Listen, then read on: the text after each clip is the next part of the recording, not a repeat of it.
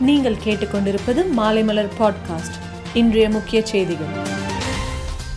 பொய் வழக்குகள் போட்டு அதிமுகவினரை முடக்கிவிட முடியாது என அதிமுக இணை ஒருங்கிணைப்பாளர் எடப்பாடி பழனிசாமி தெரிவித்துள்ளார். சென்னையில் மாநகர பஸ்களில் தினமும் ஏழு லட்சத்தி ஐம்பதாயிரம் பெண்கள் இலவச பயணம் மேற்கொள்கிறார்கள் என அரசு சார்பில் தெரிவிக்கப்பட்டுள்ளது. உத்தரப்பிரதேச சட்டசபை தேர்தலில் நாற்பது சதவீத இடம் பெண்களுக்கு வழங்க முடிவு செய்துள்ளதாக காங்கிரஸ் கட்சியின் பொதுச் செயலாளர் பிரியங்கா காந்தி தெரிவித்துள்ளார். தமிழக கவர்னர் ஆர் என் ரவியை நாளை எதிர்க்கட்சித் தலைவர் எடப்பாடி பழனிசாமி சந்தித்து பேச உள்ளார்.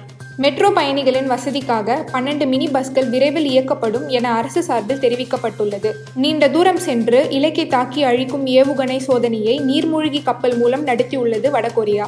வெள்ளை மாளிகை அதிகாரிகளாக மேலும் மூன்று இந்தியர்கள் நியமனம் செய்யப்பட்டுள்ளனர். ஏற்கனவே இந்திய வம்சாவளியை சேர்ந்த கமலா ஹாரிஸ் துணை ஜனாதிபதியாக இருக்கிறார்.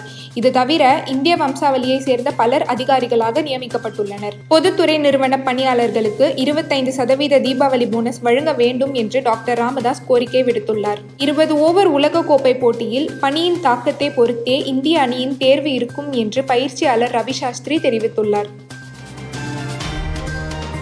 மேலும் செய்திகளுக்கு மாலைமலர் டாட் காமை பாருங்கள்.